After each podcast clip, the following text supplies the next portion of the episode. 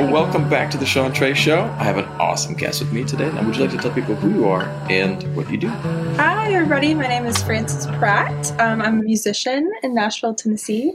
I do like Americana type music. So, yeah. Very, very cool.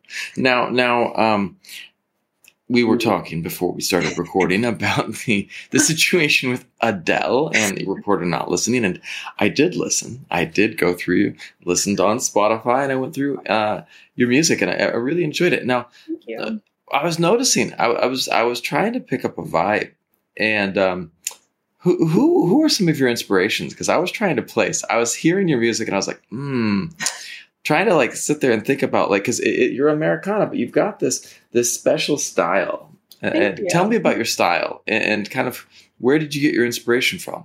Yeah, so I my both my parents are musicians actually, um, and they when I was young, by that time they were past their prime, and they had kind of morphed into a cover band um, of like classic oldies and stuff like that. That's so awesome. I grew up just like listening to them play all of that stuff. So that's kind of my comfort genre. I like classic rock and listen to a lot of Eagles, Lovin' Spoonful, uh, Linda Ronstadt, that kind of vibe. Um, but you know, I, I like modern music too. I think it's been an interesting journey, kind of like in songwriting, you mimic what you listen to. So I've got Yeah. this old influence mixed with this newer style, and it just kind of comes out. I'm from the South too, so it kind of comes out a little country sometimes. Mhm. but um, I'm pretty big on not kind of putting yourself in a box. You know, I don't really stick to any genre just for the sake of doing it. I just kind of write what I feel and what happens happens. for the sake I of the love that. song, I'm willing to go any direction. You know, production wise. So Well, and that's the thing is, it's I I think that um we have this this idea, and, and I think it was something that was kind of perpetuated by the record companies, right? And and there's a mm-hmm. reason that they did it is like they needed to know how to market someone, right. and so like they're like you know. You're that you're that rock kid, you know. It's like, Yeah. yeah, we're gonna we're gonna you got to do rock music. Well, what about if I like blues? Not really what you want to be doing. You know, and there were these people that were just you know always like kind of in your ear, going do this, do this. But we've entered this time where like people kind of get to play with their styles and and you know cross into different genres, which is really awesome. Yes. Yeah. And I, yeah, and being an independent artist, I think is a huge, honestly, um, it's an advantage to the artist to be independent There's nowadays. a lot of freedom. There's Yeah. so much freedom. And, you know, everyone has access to, you know, release their music and on Spotify Yeah. and iTunes and everything. And uh, the listener has access to more music than ever before. So, I mean, I think, I think it works in our favor. But I think so, and I think that there's this. Um, granted, there's still a big money system in sure. in promotion. However, however, the reality is is if you know how to use your social media, if you know how to kind of work the system, you can be getting yourself out there into the circles that you know you want to be getting into without having to worry about it. absolutely. So yeah. now, now, um, talk to me about your music. Now, how did you begin getting into music? Now, you said your parents are musicians, but Yeah. that doesn't say where where you got the bug from. When when did you start really, you know, going down the rabbit hole? well, you know, as soon as I could like walk and talk, my parents put a guitar in my hands and put me in piano lessons and taught me how to write a song. And, you know, when I was six or seven, I remember them sitting me down and being like, this is how you write a song. You know, this That's is the awesome. first chorus bridge. Now go make us some money or something. so I've been doing it since I was as young as I can remember. Um, and I, you know, I started recording a little bit. My dad um, is a studio owner, and so I got to record a little bit in high school. And um, then I, I moved to Nashville. I came to Belmont University, um, you know, where obviously you're surrounded with like tons of musicians and like the best of the best in the recording world and things like that. And I got to take some classes on demo production and things like that. And, um, you know, really got into that side. And then by the time I graduated, I was ready to join my dad in his studio and we created a little production company. So I've been, you know, able to produce my own music and that process. I love being in the studio. You know, I write right. since we own the studio, I can be in the studio as much as I want. Um, so you know, writing, recording, producing, and all kind of like merges into one for me. Um, so, but I, you know, I can have a song ready in an hour or like three weeks. It just depends on the song. So, right.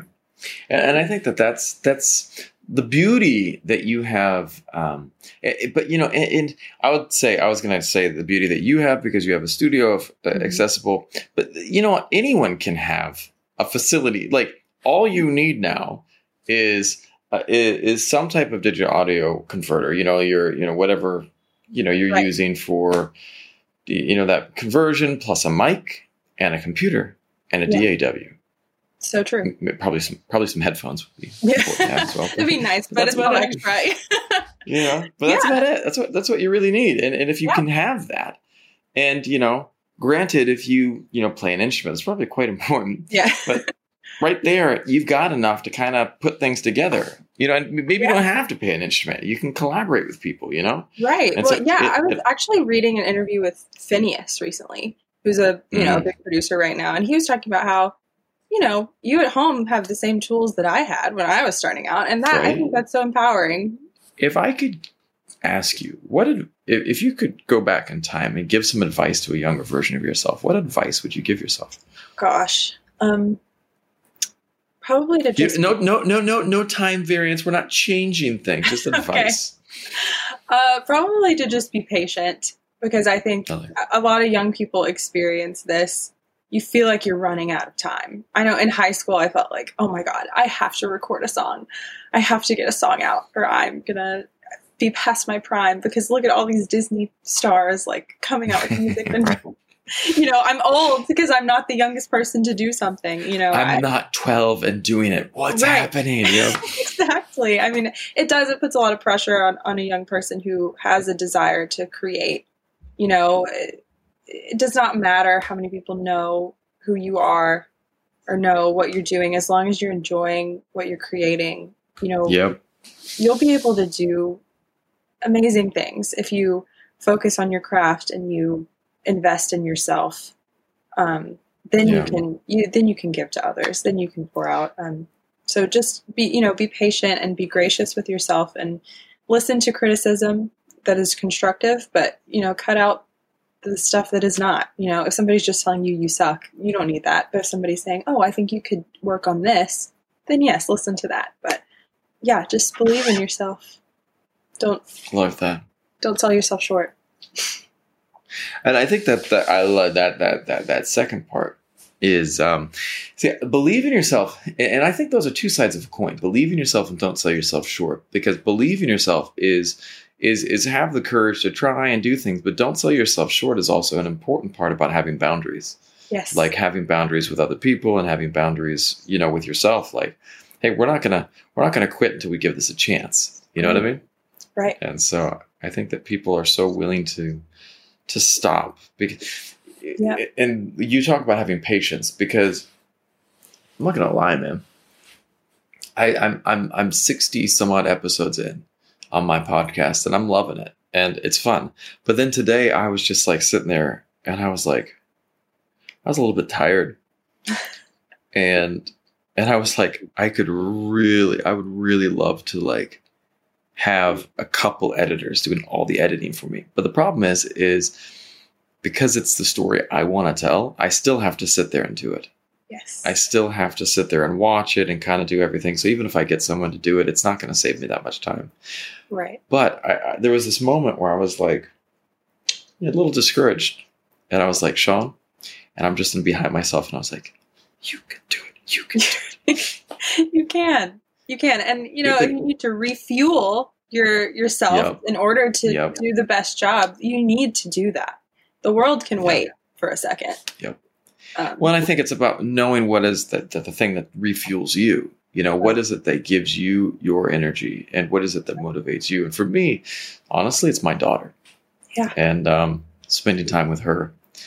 And she she's just, you know, a little beautiful angel in my life. But she's also a motivating factor. Every single time that I want to do something good for her or something, I'm like, you know what? Only way I'm going to get there is if I'm putting in work. And so yeah. that fire. so true. And she'll see that and she'll use that in her life. I promise. I hope so. I hope so. I and, and I think that that's the thing though too is like a, couple people have come onto the podcast. Uh, Thank you for saying that. That actually really was. Of course. No, I mean it. I mean it. She's going to see what you do and she's going to emulate you. So I hope so. Well, good and the bad. She the fact that you I'm- care is a great start, you know? Now, now, do you have any fun projects that you're working on that you'd like to tell people about? Yeah, so I just came out with a new song called Sunliner Drive. Um, I loved it.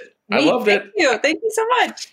Yeah, I wrote that one with a really good friend of mine, um, Jack Jordan. You should also check out her music. She's fantastic. I will Um, look her up. I'll get her on. Yeah, please do. Um, but I just did that, and I we have a music video coming out in a few weeks for that, which is exciting. So follow me on everything so you can see it, and then um, I'll have an EP coming out at the beginning of next year. So I'm very excited about it. Very cool. Yeah, Very and I'll cool. I'll be playing some dates. I'm planning a little tour right now, so keep uh keep up with me, and maybe you can see me somewhere.